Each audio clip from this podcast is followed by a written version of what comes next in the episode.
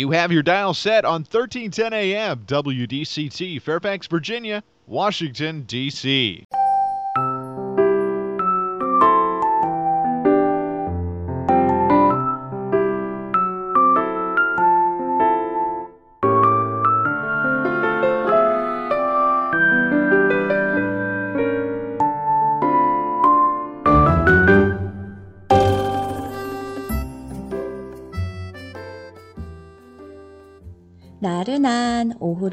날려줄 워싱턴 미씨들의 수다. 안녕하세요, 미씨님들. 윤주와 함께하는 워싱턴 미씨네. 많은 미씨님들이 아시다시피 제가 1월 1일부터 오전 방송 1310 쇼의 진행을 하고 있는데요. 솔직히 방송을 마치고 나면 청취자가 어떠한 이유로 항의 전화가 오진 않을까?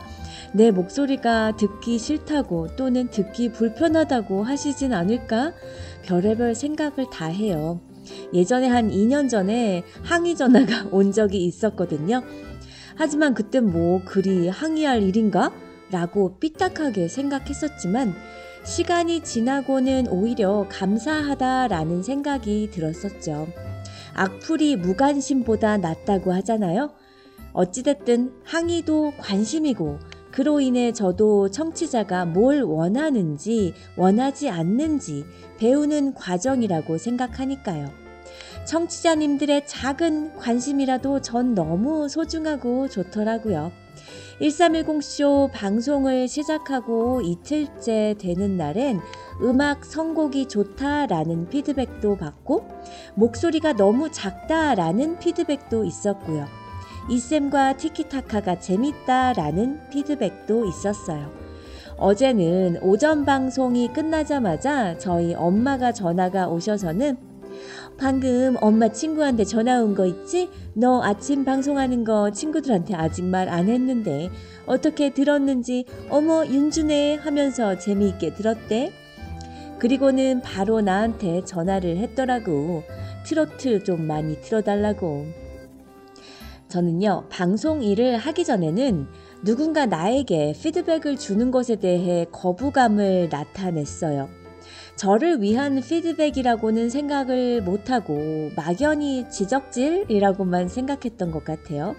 치, 지가 뭔데 나보고 이래라 저래라야. 나의 못한 부분을 알려주는 것인데 고깝게만 들렸던 거죠. 사람들은 원래 칭찬이 아닌 나의 단점을 말해준다거나 나의 실수한 부분에 대해 이렇게 했으면 좋았을 걸 하면서 조언을 하면 기분이 나쁜 법이니까요. 피드백이 나에게 피가 되고 살이 되는 것을 일찌감치 깨달았다면 좋았을 것을요. 저는 미씨 방송을 매일 청취하시고 바로 피드백을 매일 빠지지 않고 주시는 청취자 중 한 분이 저희 엄마신데요. 엄마는 이제 아침 10시부터 저의 목소리를 들을 수 있어 너무 좋다며 하루가 너무너무 빨리 간다고 하십니다. 요샌 우리 딸 방송 듣는 재미에 산다 이러시면서요. 오늘은 이런 게 별로였어? 오늘의 노래 선곡이 별로야? 좋은 곡 몇 개 없었어? 물론 엄마의 기준에서 말씀해 주시는 거지만 엄마의 비슷한 연령대의 다른 청취자분들을 생각할 땐 도움이 되는 피드백들이 많더라고요. 대신 칭찬은 같은 얘기를 한 다섯 번씩 얘기해 주세요. 미씨님들 저 피드백 좋아합니다. 미씨 사연 소개 이메일 아시죠? 피드백도 환영합니다. 오늘은 신나는 금요일이네요. 새해 첫 맞이하는 주말. 구구단의 레인보우로 칼라풀하게 시작해 볼게요.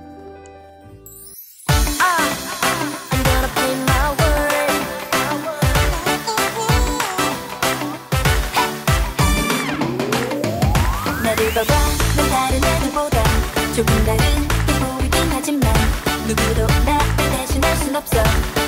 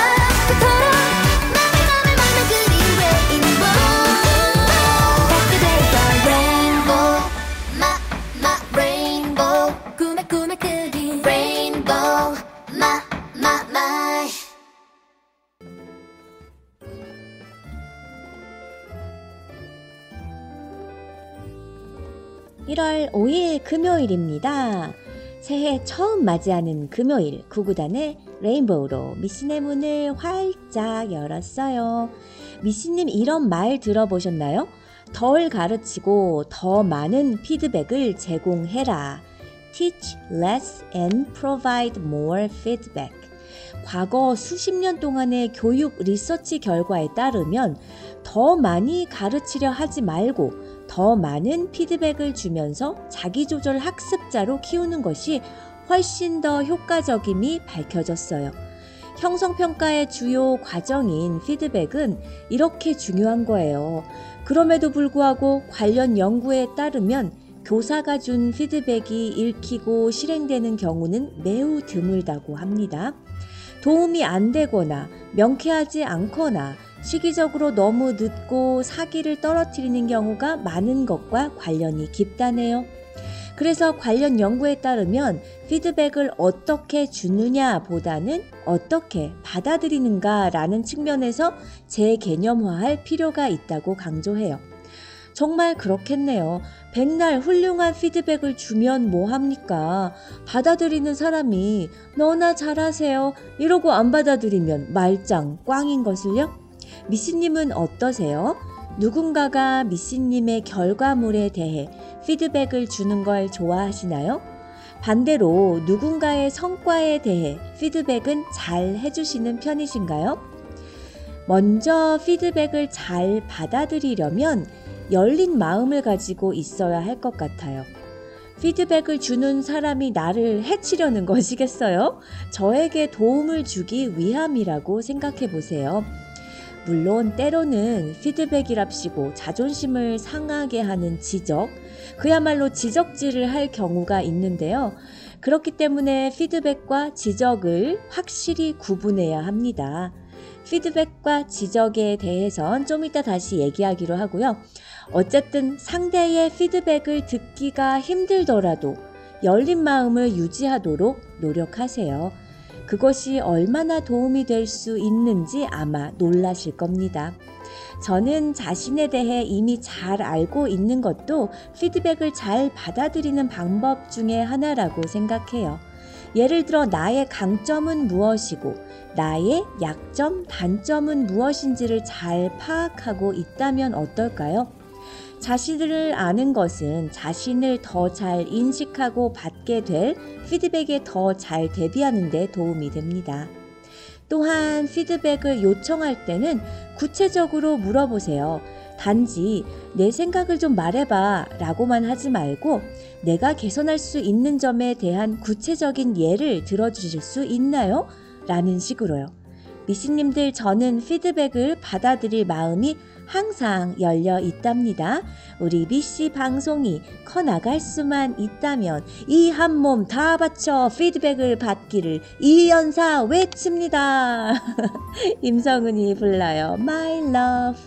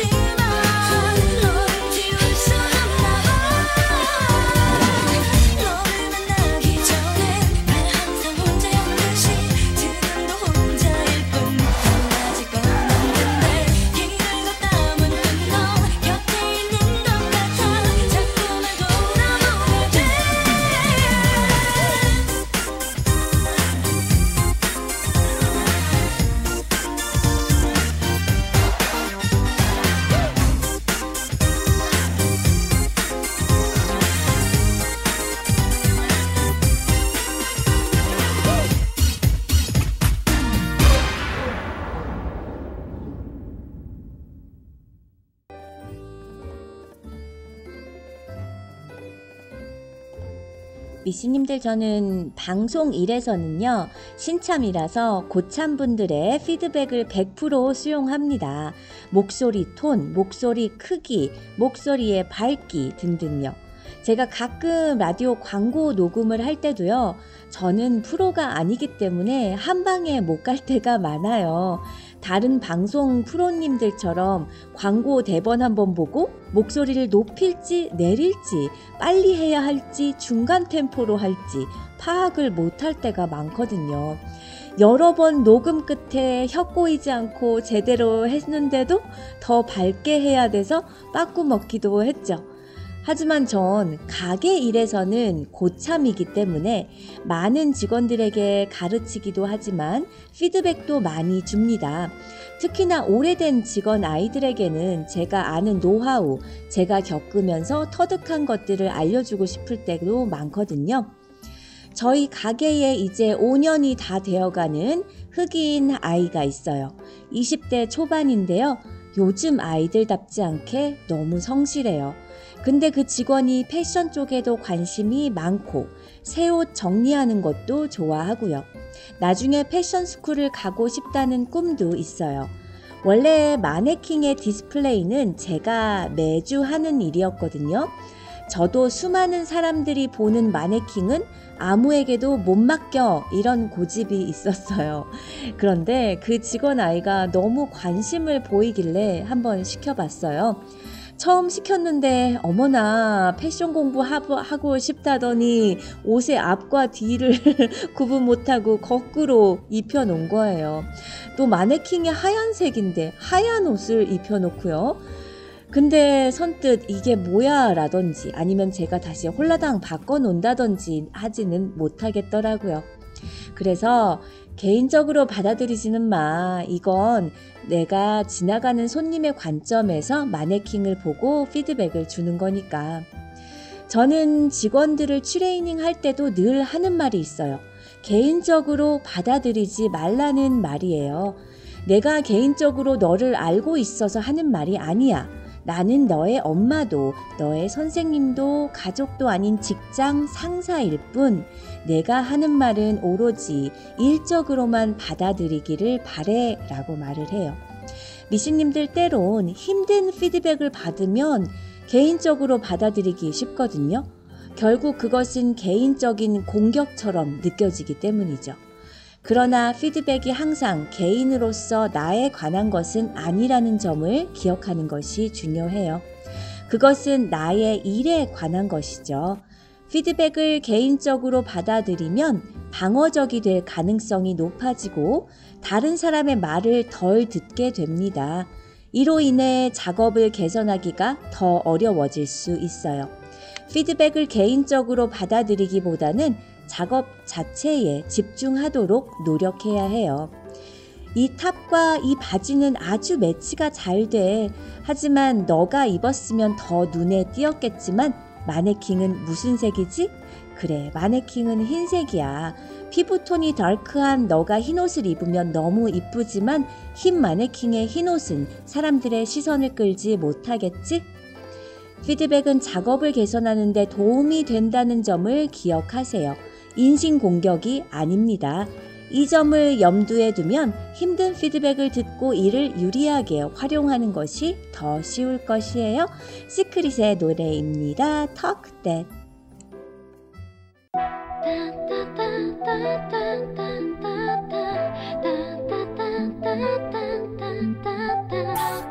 그만해 그만해 제발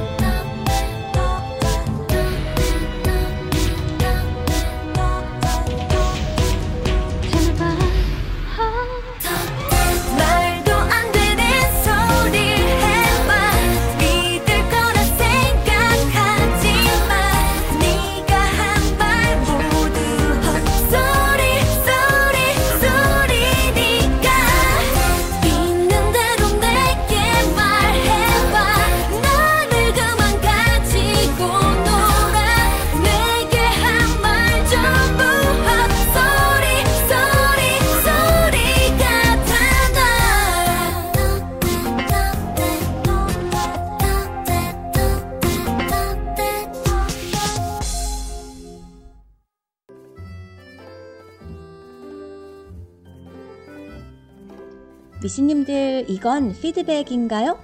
어머 너무 잘했어 굿잡 그럼 이건요? 김대리 이 리포트 좀 약한데? 그럼 이건 어떨까요? 너의 발표 점수는 C야 C 이거는요? 와 너 포스터 정말 멋지구나 네, 지금 말한 이것들은 전부 피드백이 아니에요. 충고, 칭찬, 평가, 지시는 피드백이 아닙니다. 진정한 피드백은 학습을 어떻게 향상시킬 수 있는가에 관한 것이거든요. 피드백은 성취도에 미치는 영향이 가장 큰 요소 중 하나인데 흔히 피드백을 어떤 과제가 수행된 사후에 이루어지는 충고, 칭찬, 평가 등을 모두 지칭하는 것으로 알고 있지만 엄격히 말해 이런 것들은 피드백이 아니에요. 기본적으로 피드백이란 우리가 목표에 도달하기 위한 우리의 노력 과정에서 어떻게 하고 있는지에 대한 정보들입니다. 예를 들어, 잘 알겠지만 내가 그렇게 표현하고 더 부드러운 톤의 목소리로 말하면 내가 듣기가 훨씬 더 좋아. 또는 어, 한 소설을 읽고 첫 몇 단락은 나의 주의에 주의를 흠뻑 끌었어요. 묘사한 장면이 생생했고 흥미로웠습니다. 그러나 그 다음 이어지는 대화는 독자로서의 의미를 파악하기 힘들었어요. 누가 말하고 있는지도 헷갈리고 행위의 순서도 이해하기 어려웠어요. 그래서 몰입이 어려웠답니다. 이건 야구 코치의 말이에요. 당신은 헛 스윙을 할 때마다 고개를 들면서 스윙을 하면서 볼에 눈을 고정시키지 못했어요. 그러나 잘 친 볼의 경우는 머리를 숙인 자세를 유지하면서 볼을 주시했습니다. 피드백을 제대로 이해하기 위해서는 피드백이 충고, 지시, 비판과 다르다는 점을 이해할 필요가 있어요. 잘했어 라고 말하는 건 그냥 칭찬이에요. 지난번 리포트의 경우보다 이번 것의 어휘의 사용이 좀 더 정확했어요. 읽으면서 장면이 마음속에 명확히 떠올랐어요. 라는 건 피드백이죠. 이 리포트는 좀 약해요. 라는 건 평가입니다. 첫 문장의 주제 제시뿐 아니라 제공한 증거에 대해서도 혼동이 되었어요. 두 번째 단락에서는 다른 주제의 내용을 얘기하고 있고, 세 번째 단락에서는 증거를 제시하지 않고 개인적 신념을 언급하고 있어요. 이런 게 피드백이죠. 또 피드백이 아닌 충고나 지시인 경우도 많아요. 예를 들어, 보고서에서 더 많은 얘기가 필요해요. 좀 더 가벼운 야구 방망이를 사용하는 게 좋을 것 같아요. 단원 설계에 몇 개의 핵심 질문을 포함시켜야 했어요. 속도를 더 내세요. 다음 바퀴를 돌 때 2초를 단축해야 해요. 그렇지 않으면 5분 10초 내에 들어올 수 없어요. 이상과 같은 갑작스런 충고나 지시를 접하면 도움이 안 되는 경우가 많아요. 이런 충고 앞에는 서술식 피드백이 먼저 주어져야 합니다. 그렇지 않으면 왜 이런 제안을 하지? 처럼 의아해 할 수 있기 때문에요. 이로 인해 학습자는 때로는 용기를 잃거나 자신의 판단에 대해 점점 더 불안해하며 전문가의 충고에 의존하게 된답니다. 스탠딩 에그의 노래 듣고 올게요. 너만 예뻐.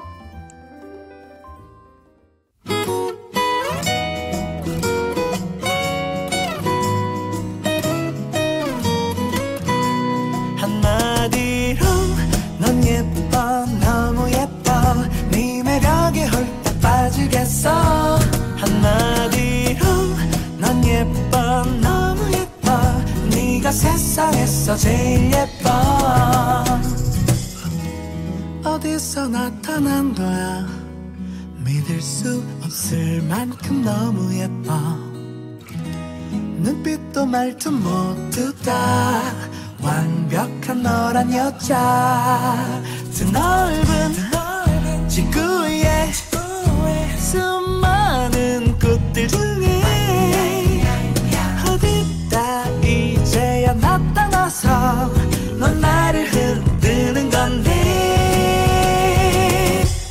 한마디로 넌 예뻐 너무 예뻐. 네 매력에 홀딱 빠지겠어. 한마디로 넌 예뻐 너무 예뻐. 네가 세상에서 제일 예뻐.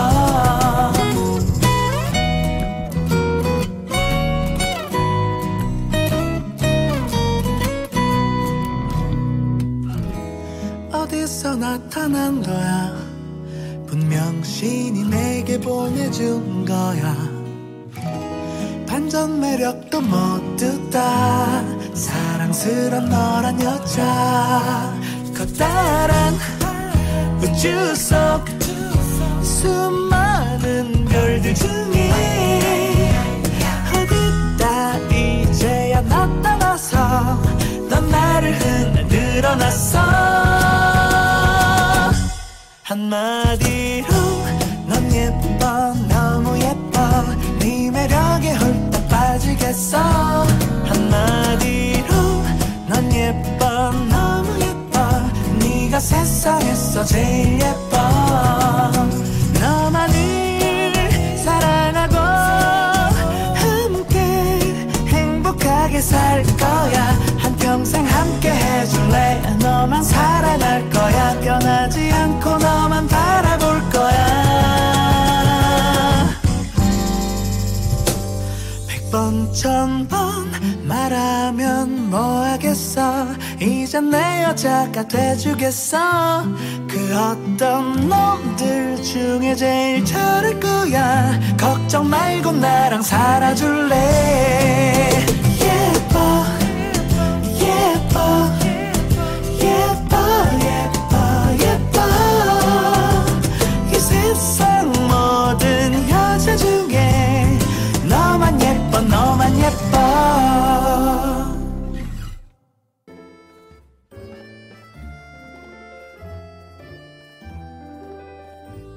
미신의 3분 살림꾼 코너. 미신애가 사연 받고 있는 거 아시죠? 원래는요, 다음 주 월요일부터 사연 소개하려고 했습니다. 제가 미리 말씀드린 대로. 그런데요, 빨리 응원을 드리고 싶은 사연이 있어서 소개해 드리려고 합니다. 이제부터 미신의 사연 소개. 이렇게 하면 될까요? 미씨님 보내주신 사연 소개해 볼게요. 꾸밈 없는 100% 그대로 사연입니다. 안녕하세요. 저는 사랑스러운 윤주님의 애청자입니다. 처음 써보는 사연이라 어색하네요. 2024년 새해 첫날이 저물어가는 저녁이에요. 저는 미국에 온 지 이제 12년 차 새로운 가족을 만들고 정착하면서 사는 평범한 미씨 아줌마입니다. 저희 친정 부모님은 한국에 계셔서 자주 뵙지 못하고 가끔 뵐 때마다 너무 연세가 드시는 것 같아 늘 마음 한구석에 죄송한 마음이 가득했어요. 그렇게 한 해 한 해가 지나가고 엄마가 아프셨는데 1월 초에 큰 수술을 하게 되어서 한국에 나가게 되었어요. 막상 수술 날짜가 잡히니까 마음도 뒤숭숭하고 잠도 잘 오지 않네요. 엄마의 수술이 잘 될 수 있도록 같이 응원해주고 기도해주세요. 씩씩하게 갔다 올게요. 그리고 엄마가 좋아하시는 나훈아의 홍씨 신청곡으로 부탁드릴게요. 다들 2024년에는 건강 잘 챙길 수 있는 한 해가 되시길 소망할게요. 새해 복 많이 받으세요. 네, 사연은 여기까지인데요. 1월 초라고 하셔서 급하게 제가 사연 소개를 하게 됐습니다. 사연 보내신 미씨님 이미 한국에 가셨는지 어머니 수술은 받으신 건지 이제 받으실 건지 어떤 수술인지는 모르겠지만요. 저희는 수술이라는 단어에 거부감이 심하죠. 겁도 나고요. 미씨님 마음이 얼마나 힘드실까 상상이 됩니다. 더군다나 곁에서 바로 보살펴 드릴 수 있는 상황이 아니니 더 속상하실 것 같아요. 옆에 계속 엄마 옆에 살 수도 없고 어머니를 모셔올 수도 없고 아, 그 마음 100번 이해합니다. 그런데요, 미씨님, 새해의 수술이라니요. 좋은 징조 아닐까요? 뭐든지 새해 빨리 해치워버리면 올 한 해가 걱정 없이 행복하시리라 믿습니다. 잘 될 거예요. 아자, 아자, 아자, 미씨님 화이팅! 너무 감사드립니다. 나훈아의 홍씨 들려드릴게요.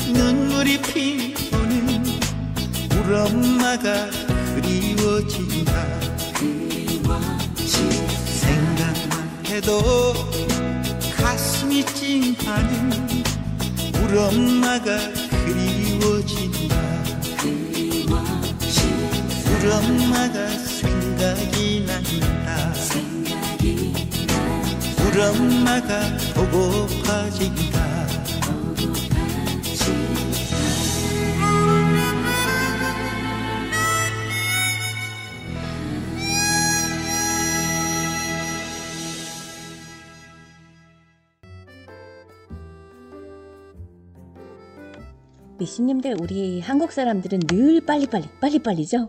동작도 빠르고 성격도 급하고 빨리 먹고요. 그런데 가만히 생각해 보면 그게 과연 빨리빨리였을까 하는 의문이 들어요. 몸이 굼뜨거나 말이 느릴 때 혹은 밥을 천천히 먹는다고 빨리빨리 말이 나오는 건 아니니까요. 한국 사람들이 싫어하는 건 느릿느릿한 것이 아니에요. 정확히 말하자면 답답한 것을 싫어합니다. 답답하다는 게 뭘까요? 국어사전에 답답하다를 표제어로 입력하면 애가 타고 갑갑하다 또는 융통성이 없이 고지식하다라고 풀이합니다. 애 타는데 답을 안 줄 때를 떠올리면 속이 터진다 혹은 매도 먼저 맞는 게 낫다라는 말이 떠오르는데요. 빨리 알려주는 걸 좋아하죠. 요컨대 사람들이 답답하다고 말할 때는 피드백이 늦다는 것을 의미합니다. 피드백이 늦다는 건 누군가의 요청에 기민하게 반응하지 않는 거예요. 일상에서도 피드백이 중요해지는 상황을 쉽게 엿볼 수 있죠. 사람들은 애인이나 상사와의 채팅창에서 카톡에서 일이 사라진 후 반응이 오는지로 초조해 하죠. 읽고 대꾸 안 하는 일십은 고통이고 무례함이에요. 일을 잘한다는 것도 피드백이 빠르다는 의미가 아닐까 생각해 봤어요. 상사나 동료가 물었을 때 완벽하게 대답하는 것도 좋지만 파악할 수 있는 최대한을 통해 진전된 답을 내놓는 것이 핵심이죠. 진전된 답을 내놓으려면 일머리를 꿰고 있어야 하는데 일머리는 일의 내용, 방법, 절차를 의미해요. 빠른 피드백을 바라는 가치 지향은 조직 문화를 넘어 한국 사회의 특성 같아 보여요. 미씨님들 세월호 참사가 났을 때 국민들의 분노와 좌절감은 답답한 일처리로 골든타임을 놓친 것에서 출발했습니다. 아무도 결정하지 않았고 진전된 상황 처리를 하지 못했죠. 믿을 수 있는 정부의 컨트롤 타워는 세워지지 않았고 국가의 최종 의사결정권자는 이해하기 힘든 이유로 의사결정을 방기했어요. 상황의 내용, 조치의 방법과 절차 파악은 때가 지난 후 지지부진하게 이루어졌죠. 답답해 미치는 상황이 실제로 벌어진 거예요. 이태원 참사 때도 마찬가지였어요. 신고를 접수하고도 빠른 피드백이 이루어지지 않았죠. 피드백이 빠른 사회, 피드백을 빨리 하기를 바라는 사회가 좋은 사회인지에 대해서는 의견이 갈릴 수도 있어요. 진상 소비자나 진상 민원인의 갑질이 문화, 문제인 사회이기도 하기 때문에요. 어떤 이슈가 발생해 공론화되어 빠른 상황 파악, 빠른 조치를 하는 것이 가장 좋은 해결이 아닐 때도 많아요. 빠른 피드백을 요구하는 사람들과 피드백을 빠르게 해야만 하는 세상을 어떤 사람들은 어질어질 피곤하다고 하는데요. 아, 정답은 없는 것 같죠? 레이디 코드가 불러요. I'm fine, thank you.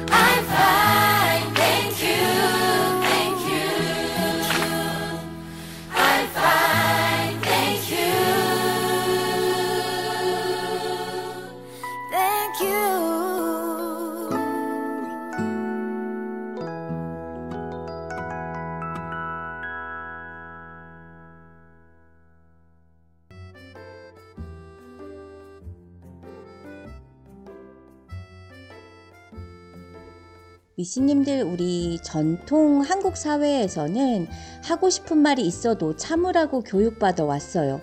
하고 싶은 말에 반만 해라. 너나 잘해라 등 흔히 이런 조언들을 많이 듣는데요. 정말로 심각한 것까지도 그냥 묻고 넘어가는 경우들도 참 많아요. 누군가의 단점이나 잘못을 지적하는 것이라고 생각해서 하지 않는 것, 그리고 배우지 못한 것, 그래서 도움을 주지 못한 채 넘어가게 되는 것이 바로 피드백의 결여에서 비롯됩니다. 물론 좋은 행동을 강화하는 피드백도 중요해요. 잘한 행동을 구체적으로 언급해서 습관이 되도록 도와주는 건 역시 피드백의 일부니까요. 피드백과 지적질은 다른 차원의 것인데요. 성장을 위해, 어, 성장을 위한 조언과 야단의 차이라고도 볼 수 있겠어요. 우리는 어린 시절 야단을 맞으면서 자라왔죠. 그래서 누군가가 나의 생각이나 행동에 대해 평가하는 발언을 하면 그것이 야단 혹은 간섭이라고 판단이 돼서 화가 나는 경우가 많지만 나의 부족함은 내가 쉽게 보지 못하기에 누군가가 정성껏 시적절한 조언을 해주면 참으로 도움이 됩니다. 누군가를 지적한다는 느낌을 주지 않으면서도 도움이 되는 조언, 즉 좋은 피드백을 주는 데는 기술이 필요해요. 상대가 지적으로 느끼지 않을 피드백의 중요한 기본 원칙 세 가지로 정리해 볼게요. 먼저 당신이 관찰한 내용을 말해 주세요. 문제가 되는 행동만을 말하는 거예요. 거기에 사람을 탓하는 표현은 가급적이면 자제하시라는 거예요. 행동과 사람을 분리해야 불쾌한 감정이 최대한 자제됩니다. 사람은 빼고 행동만을 놓고서 이야기하는 것이 훨씬 받아들이기가 쉬워요. 행동에 대해서 이야기하고 그 이유에 대해서 경청하고 잘못 구사한 피드백은 폭력입니다. 두 번째, 짧게 하세요. 길게 이야기하면 잔소리가 되고 사족이 되죠. 미팅이 길어지고 짜증나고 비생산적이 되는 원인은 뭐 팀장, 부서장, 임원들이 불필요하게 거듭 강조하면서 시간이 늘어지기 때문이에요. 리더들은 이것이 중요한 피드백을 주는 과정이라고 생각할 수도 있지만 그 효과는 상당히 미미하죠. 짧게 하고 상대방의 생각을 듣는데 시간을 더 많이 사용하세요. 세 번째, 미루지 마세요. 미국의 속담에 녹슨 펜이 명석한 기억력보다 낫다라는 말이 있어요. 하루만 지나도 기억력은 희미해지죠. 때문에 정확히 기억이 나지도 않는 것을 가지고 피드백을 하게 되면 더 역효과가 나요. 중요한 행동이 실수나 상대방의 성장을 방해할 상황에 대해서는 최대한 빠르게 피드백을 하는 것이 서로, 서로에게 도움이 됩니다. 피드백 받는 것을 부담스러워 할 것이라고 생각하지만 성장과 성공을 염두에 두고 일하는 직원들에게는 보석 같은 일일 것이에요. 즉, 피드백은 상대방에게 선물을 주는 것이라고 생각하세요. 받는 사람도 피드백은 나에게 주는 선물이다 라고 받으면 훨씬 더 기분 좋게 받을 수 있지 않을까요? 미스님들 부부 사이에서도 피드백은 중요한 것 같아요. 가까운 부부이기 때문에 더 곱게 말이 나가지 않을 수도 있어요. 하지만 서로를 사랑하는 존중하는 마음과 사랑하는 마음이 뒷받침된다면 어떠한 피드백도 상대는 올바르게 받아들이지 않을까요? 미신님들 행복한 힘차는 에너지 넘치는 주말 보내시고요. 어, 우리는 월요일 날 2시에 만나요. 마지막 곡 이수영의 나무 들려드리면서 윤주는 인사드릴게요. 사랑합니다.